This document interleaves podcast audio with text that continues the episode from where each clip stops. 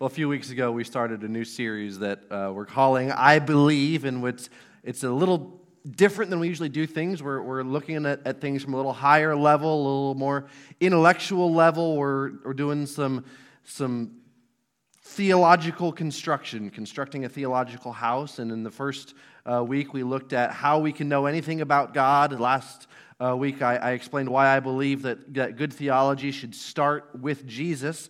Uh, as a matter of fact, last week I left you with this. I said, Jesus is the clearest and most complete self revelation of God. Therefore, if you want to know what God is like, start with Jesus.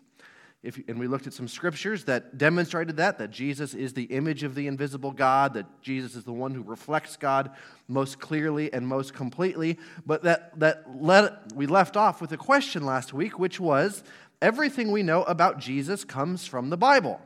So, how do we start with Jesus? Shouldn't we start with the Bible? And so, I told you that this week I'm going to give you some, some tools, some framework to help us think about why we can start with Jesus, even if we don't necessarily believe that the Bible is the inspired Word of God. Now, most of us in this room, I think, believe that. I believe that. But in our culture, there's a lot of people who don't necessarily believe that, who, who don't think the Bible is necessarily any different than any other book. And so today we're going to talk about why, even if somebody believes that, we can still demonstrate the trustworthiness of Jesus and the New Testament documents. And so last week I, I gave you this, I gave you this sentence. Uh, I said, We don't believe the stories about Jesus are true just because they're in the Bible. We don't believe the stories about Jesus are true just because they're in the Bible. Actually, we believe the stories about Jesus are in the Bible because they are true accounts of what actually happened in history. I gave you the example of you and your birth certificate, right? Which came first, you or your birth certificate? You did right? Not the document of that event. The event happened, and then the documents that document the event happened. The same is true with uh, this, the, the documents that have been included in our Bible, in our New Testament. Before they were ever collected into a book called the Bible, they were independent documents, and they were documenting something that actually happened. They were documenting a person who actually lived. Um, just like the newspaper, right? The newspaper reports on things that already happened. The newspaper doesn't create events, usually, it reports on what has already happened. Well, today I'm going to explain to you why we can trust, even from a historical standpoint, the documents that we call the New Testament, specifically the documents that we call the Gospels. And so here's the, here's the point that I'm going to unpack for you this morning from a purely historical standpoint, okay?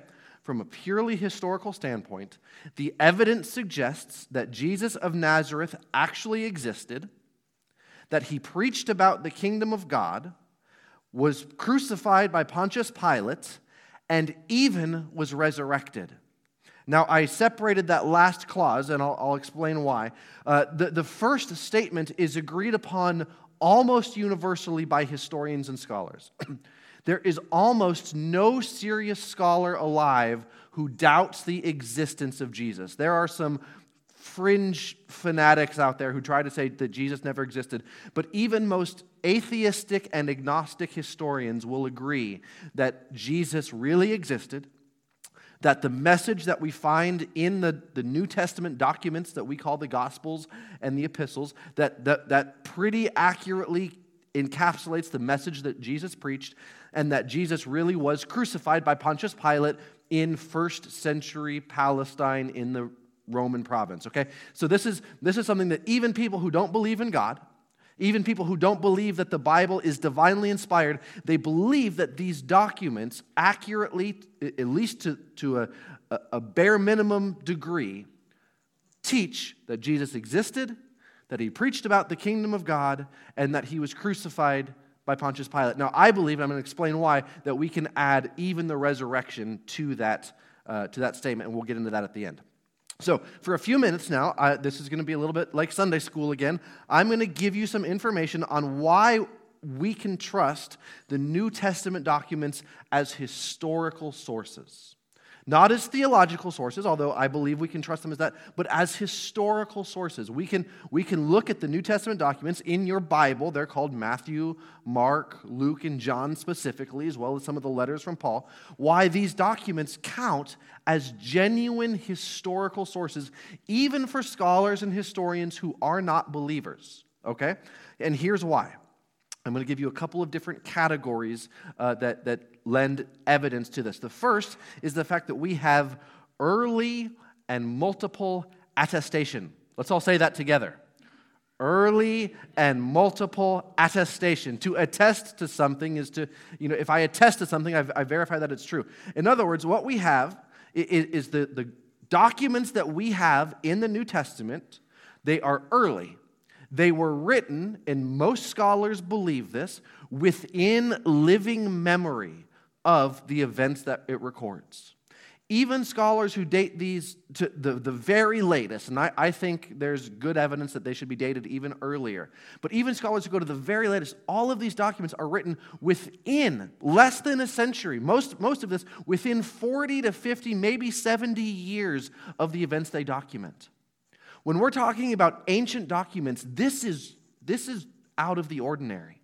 Most historical documents do not, uh, were not written as close to the events they report as the documents in the New Testament. Nod your head if that makes sense, or shake your head if it doesn't. Okay. So these, these documents, they were written close to the event, right? If, if you think about it, a newspaper that reports an event that happened yesterday, that's pretty close to the event.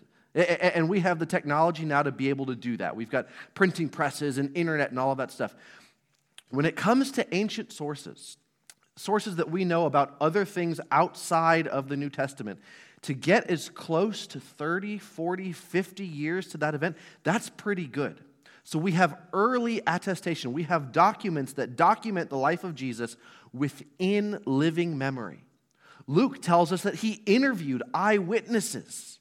Right? We believe, I believe that there's good evidence that there is actual eyewitness accounts to people who heard Jesus teach, who saw what he did included in our documents. That is pretty remarkable in, con- in the context of ancient historical sources. Very few other events this old have this kind of early documentation, this kind of early attestation. And not only that, we have multiple attestation. Multiple attestation. That means we have multiple witnesses telling us about the same thing. Even in your Bible, right? You have Matthew, Mark, Luke, and John. These are four different documents written by four different people. Maybe they are interact and rely on each other a little bit, but all four of these documents have different perspectives. So if you think of a, a think of your favorite courtroom drama, right? You're watching television, you, uh, you've got a courtroom drama you like to watch. Is, is a case stronger if there's only one witness or if there are lots of witnesses? Lots of witnesses, right? If lots of people see the same thing, it gives more likelihood that what they're saying is a true story. If only one person sees something, okay, that, that might be questionable. But if two or three or four or more people witness the same thing, it leads it lends itself to greater credibility, more trustworthiness. This is what we have about the life of Jesus. We have multiple different witnesses who are attesting to very similar facts. Now, maybe they differ to some degree on some of the details, but that actually increases, to people who study this stuff, that actually increases their credibility. Right? If everybody saw everything the exact same way, most people, you know, in a court of law, if everybody has the exact same story, that might be evidence of, you know, that they're working it out together and they've fabricated a story together. But if they all talk about basically the same thing with maybe a little bits of differences, which is what we see in the gospel stories Matthew, Mark, Luke, and John that actually lends to their credibility. So, early and multiple attestation. The New Testament documents contain multiple independent sources written within living memory of the events they record. Like I said, this is better than any other event in ancient history. Most scholars trust things that happen like, for example, uh, the life of Augustus, Caesar Augustus, or, or C- Julius Caesar crossing the Rubicon, all of these things, we believe that they happened, even though our, our evidence for these things are way, way, way less than the evidence that we have for the events in the New Testament. The, the Gospels that we have are historical sources. Now, do they contain some things that unbelieving scholars don't really believe happened? Yes, they do. As does every other historical document in history. Okay? From a, from a historical standpoint, scholars trust that the Gospels generally convey general truth about Jesus, even unbelieving ones. Nod your head if this is making sense. Okay. The reason I'm telling you this is because you know people. You, you, believe in Jesus, and you believe, most of you believe that the, the Bible is inspired, but there are people in your life who don't. And so when you share your faith and you talk about Jesus, they say, Oh, well, you just believe that because it's in the Bible. But I don't believe that the Bible is God's word. You can say, Well, that's okay. Even if you don't believe the Bible is God's word, what the documents that we have in the Bible, before they were ever included in the Bible, they were independent sources. And you can say there are scholars who agree that the general message of these documents is generally historically reliable. You can sound really fancy and you can say, as a matter of fact, the life of Jesus has early and multiple attestation. And if you say that, they'll go, wow. You sound really smart, okay? I'm helping you out. If you want to impress people at work or at your next dinner party, you can say, Let me tell you about the early and multiple attestation of the, the Gospels in the New Testament. And you'll have people's attention, right? This helps us as we share our faith in a culture that doesn't value the Bible in the same way that it used to. We can speak people's language okay? And we can help them understand that even from a historical perspective, the documents that we have in Scripture are generally true, generally historically reliable documents. Okay, if you thought that was a big word, here's the next reason that we can generally trust from a historical perspective the New Testament documents because they have historical verisimilitude. Let's say this together historical verisimilitude. One more time historical verisimilitude. Very good. That means historical realism. Okay, if, if, if you can't remember that word, you can write it down. If you think attestation is going to make you sound smart to your friends, just say, they'll, they'll trust anything you say after this. this means historical realism. What, the, what this means, the New Testament documents accurately represent Jewish and the, the Jewish and Greco-Roman world of the first century, right? When we read the documents in the New Testament, Matthew, Mark, Luke, John, the letters of Paul, when we read the world that they describe, the, the people, the places, the events that they describe, these are events that we know from other sources, these are ways of life that we know from other sources, are historically real right? So, for example, the Gospels talk about Caesar Augustus, that Jesus was born during the reign of Caesar Augustus. Well, we know from other sources that Caesar Augustus was Caesar when the Gospels say that Jesus was born. Uh, the Gospels tell us that Jesus was crucified by Pontius Pilate. Well, we know from other sources that Pontius Pilate was the, the governor, the, the, the ruler over the region of Judea from Rome during the time that Jesus, the Gospels claim that Jesus was crucified. Right? There are places that the Gospels talk about that we know from other sources, from uh, archaeology and other, other historical sources, we know that these are real places. The Gospels describe them accurately. Uh, the crucifixion, the, the Gospels describe Jesus' crucifixion, and we know from other historical sources that the crucifixion described in the Gospels corresponds with how the Romans actually crucified people. Right? So the Gospels, they accurately describe the world of the Jewish and Greco Roman uh, world in the first century. Uh, it, and because of that, we can trust that the things that it, they, that it says in other areas, it lends credibility to the fact that these are historically reliable documents. Historical verisimilitude. historical realism. This is one of the reasons why even non believing historians and scholars believe that, that the Gospels are historically reliable accounts generally. So, here's what I want you to get from this part of the message. At a bare minimum, at a bare minimum, we know the New Testament documents provide historical documentation of Jesus' existence, of his basic message, and of his crucifixion. And like I said, even non believing historians and scholars will agree with this. So if you come across somebody who says, I don't even believe Jesus existed, you can say, that's very, very silly. Because even atheistic and agnostic scholars believe that Jesus existed, that he preached about the kingdom of God, and that he was crucified by Pontius Pilate. This is historically, almost nobody disagrees with this. Now, I happen to think that they're even more reliable than just this bare minimum. I, I think actually that we have. Uh, that the, the Gospels themselves, even from a historical standpoint, are trustworthy even more than just this bare minimum. But even that is pretty good. That, that we can use this as a basis for our foundation. We have a basic idea. We know that Jesus existed, he, he was a real person who walked on the earth, and that he taught this basic message about the kingdom of God. But that could lead to another question, right? That could lead to another question. Why believe Jesus? Okay, we believe that he existed. We believe that we have an accurate representation of his message, but why should we trust what he said? Why should we believe what he said about God? That might be a question that you get. Because there were lots of people who really existed, who said things about God, right? Why should we trust Jesus? For example, the prophet Muhammad, right? Nobody doubts that Muhammad actually existed or that he said things about God.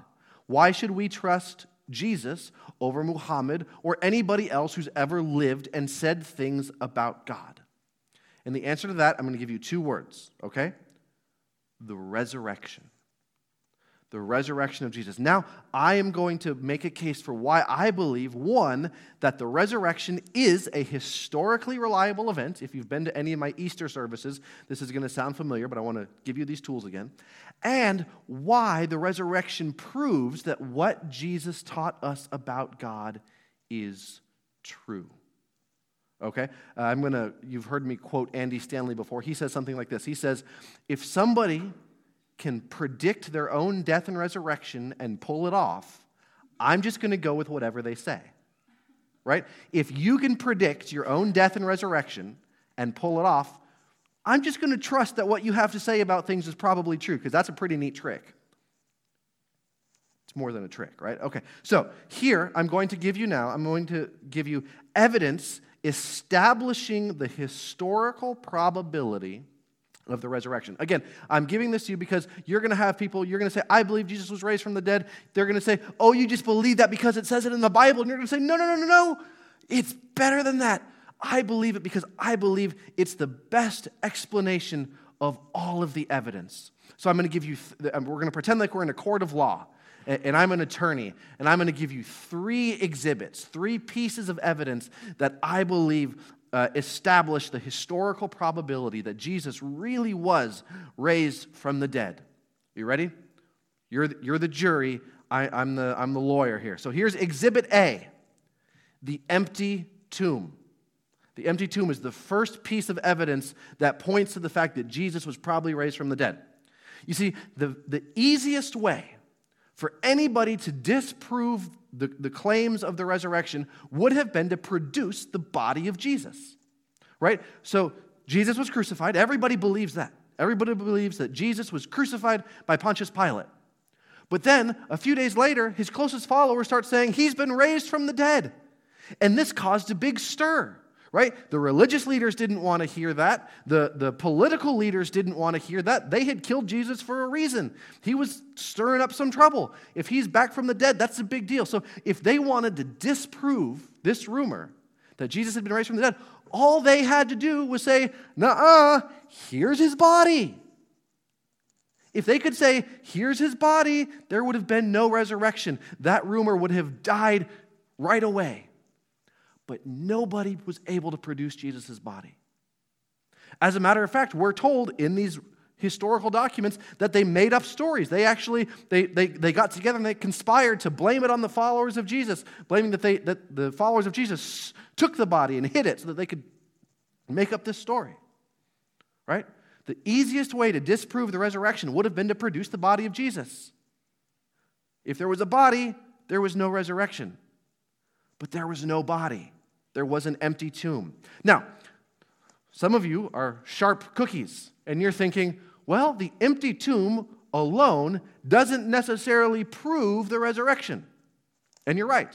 The disciples could have taken the body and hidden it. An empty tomb alone doesn't automatically prove a resurrection, which leads me to now present you Exhibit B the post resurrection appearances the post resurrection appearances. What we have, we have more than 500 eyewitnesses who claim to have seen, spoken with, touched, or eaten with Jesus after his resurrection. I'm going to give you an example of this. The Apostle Paul, who's writing a letter to a church in Corinth, uh, probably around 50 or so, 55 or so uh, AD, only, only 20 or 30 years after Jesus' crucifixion. Here's what he writes in this letter to a real group of people. And, and nobody doubts the authenticity of this le- letter. Here's what Paul says He says, For I handed on to you, as of first importance, what I in turn had received. In other words, Paul is telling them something that he had already heard from somebody else that Christ died for our sins in accordance with the scriptures, that he was buried, and that he was what? Raised on the third day in accordance with the scriptures, and that he appeared to Cephas or Peter, then he appeared to the twelve. Then he appeared to more than 500 brothers and sisters at one time, most of whom are still alive, though some have died. Then he appeared to James, then to all the apostles. Last of all, as to one untimely born, he appeared also to me. So here's Paul, and he's writing this letter. He's saying, Okay, I told you about Jesus. He was crucified, he was buried, and he was raised. And if you think I'm pulling your leg, I've got a list of 500 witnesses who saw him at different times. Now, why would Paul say something like that? He's saying, if you don't believe me, check my sources, right? He's throwing out a challenge. He's saying, I've got a list of people who have seen them, and not just at one time, right? Scholars have, you know, uh, uh, unbelieving people have tried to, to give a, a, rational, natural explanation for this, that maybe it was like some mass hallucination, right? Um, or maybe, you know, in their grief they experienced Jesus. And, and all of this is true. Sometimes when, when uh, somebody close to us dies, we will, we will we, our mind will play tricks on us and we'll see that person. But what we, the, the stories we have of these post resurrection appearances are so different. Jesus shows up to different people at different times. Not only, not, not only do they just see him there, but they touch him. They touch his resurrected body. He, he cooks breakfast for them on the beach, right? And Paul's saying, I've got witnesses, more than 500. Well, some of them are dead, but most of them are still alive. If you don't believe me, go check with them. That's not a challenge you throw out if you don't have the evidence to back it up. So when you take the empty tomb and you mix it with post resurrection appearances, now we have a pretty good case that, that the best explanation is that Jesus really was raised from the dead. Now, if there was, if there was no empty tomb, if they had the body, then the, then the post resurrection appearances don't mean much. And if you have the resurrection, if you, if you have an empty tomb, but no post resurrection appearances, well, that doesn't mean much either. But together, all of a sudden, the, the real resurrection of Jesus becomes the most plausible explanation of what really happened in history. But I'm going to give you one more. Exhibit C the transformation of the disciples, James, and Paul what we see in these documents. We see the Gospels tell us that after Jesus was crucified, the Gospels tell us that his disciples were locked, they were hidden behind a locked door for fear that they would be next. Their leader had just been killed by the authorities. They were hidden in fear, thinking that they would be next. All of a sudden, 50 days later, these people who are hiding in fear are now standing in the middle of the temple proclaiming that this guy that had been killed was now raised from the dead. A massive transformation. The very fact that the, the, the gospel stories themselves tell us that these guys were hidden in fear is evidence that they're reliable. It's called what historians call the criterion of embarrassment, right? If I tell you a story that makes me look good, you might think that, it, you know, that I'm, that, you know, if I told you that I caught a fish that was this big, well, you know, um, but if I tell you, you know, that I caught, I only caught, I went fishing and I only caught, you know, a fish that was this big, well, that's kind of embarrassing, right? That there's, there's probably more, tr- you're probably more likely to believe me if I tell you a story that's embarrassing. Well, the fact that the disciples were hidden in fear, it's kind of embarrassing. It lends credibility to the truthfulness of the Gospels. But all of a sudden, we see this major transformation in their life. They go from hiding in fear to then looking face to face with the same people who had Jesus crucified, saying, You killed him, God raised him, say you're sorry. Right? Major transformation. Something has to account for this transformation. James, likewise, James was the, the younger half brother of Jesus. James, we know while Jesus was alive and teaching, James sort of thought Jesus was crazy. He was not a follower of Jesus while Jesus was alive the first time. Something happened to Jesus, to, to James, to change his mind about his brother. You've heard me say this before. Again, I, I take it from Andy Stanley. What would your brother have to do to convince you that he was the Son of God? Probably nothing short of being raised from the dead, right? The transformation of James himself. Something happened to convince James that his brother really was the Lord, the Son of God. Showing up after being crucified by the Romans might do that. The transformation of Paul. Paul was a zealous Pharisee. He was dedicating his life to destroying the Jesus movement. He was taking Jesus followers and bringing them off to prison and bringing them off to their death. All of a sudden, in one afternoon, this, this guy who had dedicated himself to destroying the Jesus movement became its greatest defender. And he tells us that he experienced the risen Jesus. So, something has to account for this radical transformation in all of these people's lives. And when you take this, Exhibit C, with Exhibit A and B, the empty tomb and the post resurrection appearances, all of a sudden we, we have a pretty clear picture. The best explanation of all of the evidence is that Jesus really was raised from the dead. Does anybody know who this guy is? Anybody? His name is Chuck Colson. Chuck Colson. Anybody know who that is? Yes, Watergate. So Chuck Colson, he was special counsel to President Richard Nixon during Watergate. He was not a Christian at the time. He was one of the ones, he, he was in, uh, instrumental in the whole Watergate scandal. He was indicted and sent to prison. During that process of, of being indicted and sent to prison, he became a follower of Jesus. Later in his life, he explained why he came to believe the stories of Jesus were true. Now, he was a lawyer, special counsel, you know, very smart guy. And, and following, I'm going to give you a, a summary, uh, summarizing the things that he said about why he became to believe in Jesus. Here's what he says. Here, here's a, it's a paraphrase, but this is basically it. He says, I know the resurrection is a fact, and Watergate proved it to me. Believe it or not, Watergate proved the resurrection.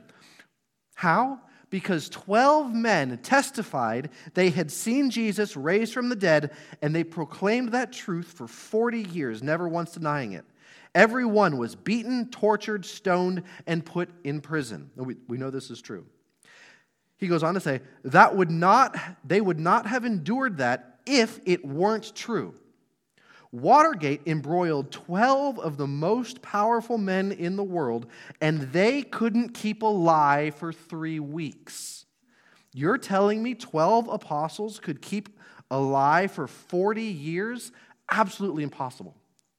In other words, he's saying the only way that, that 12 guys who were at one point like hidden in fear, the, the only reason that they would, they would continue to proclaim this truth after being beaten and persecuted, in some cases killed, the only reason they would continue to do that is if it was the actual truth. He saw people try to keep a lie, try to keep a story straight, couldn't even do it for, for three weeks. In other words, the thing that convinced Chuck Colson that Jesus really was raised from the dead was the fact that there's no way that 12 guys could keep that story straight with all that they went through if it wasn't true. So here's the bottom line the best explanation for all of the evidence is that Jesus really was raised from the dead. For people who want to consider evidence, who, want to, who, who consider themselves to be rational, logical people, the very simplest explanation, if your worldview will account for it, was that Jesus really was bodily raised from the dead. So, you may be thinking now, or you're, whoever you're talking to may be thinking, well, so what? So, uh, okay, Jesus was raised from the dead. What does that mean? It means three things. It means one, that we can trust that Jesus was who he said he was.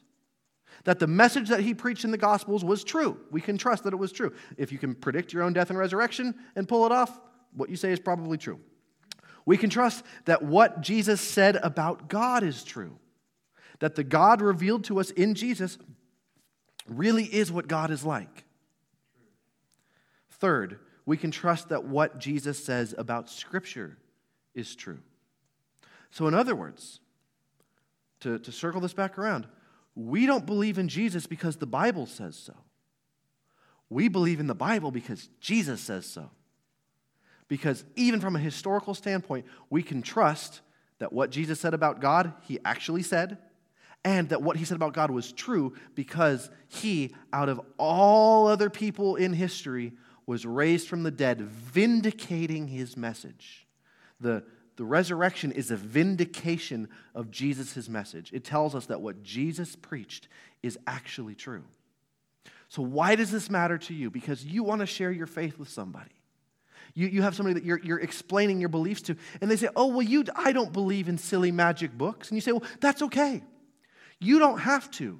Let me give you some historical evidence why I believe that Jesus was raised from the dead. And if, and you can say, if I can demonstrate that the best explanation of all of the evidence is that Jesus really was raised from the dead, then you kind of got to agree with me that what he says is true. Because if somebody can predict their own death and resurrection and pull it off, you just got to go with what they say. Right? So I, this for those of you maybe who are, who are skeptical in the room, hopefully this gives you some, some solid historical foundation that you can trust that Jesus was who he said he was, that what he said about God is true, what he said about Scripture is true. And for the rest of you, for those of you who want to share your faith in a world that doesn't have high regard for the Bible, hopefully this gives you some more tools, a different foundation to be able to explain why you believe what you believe in terms that they already understand and agree with. And for all of us, this means that we really can start our theology with Jesus. We have a firm foundation to believe that what Jesus tells us about God is true. And so next week, we're going to start looking at what Jesus specifically tells us God is like. We're going to look at the picture, the portrait of God painted by the words and actions of Jesus. So let's pray. Lord, thank you for your truth. Thank you for revealing yourself to us in history through real life and real events. Thank you for raising your son Jesus from the dead, for, for preserving these historical documents, telling us about what Jesus did and who he was and, and what he said. Father, I pray that for those of us who are searching for, for greater understanding, for greater certainty, for greater trust, that you would help us to grasp on to these truths. And Father, as we move forward, help us to see who you are through the way that you've revealed yourself to us in your Son, Jesus Christ. May we come to know you. And in coming to know you, may we come to love you. And in coming to love you, may we come to follow you and dedicate our lives in service to you, to trust that you have our best interests at heart, that you really do want the very, very best for us. Help us to love you, to know you, to trust you. In Jesus' name, amen.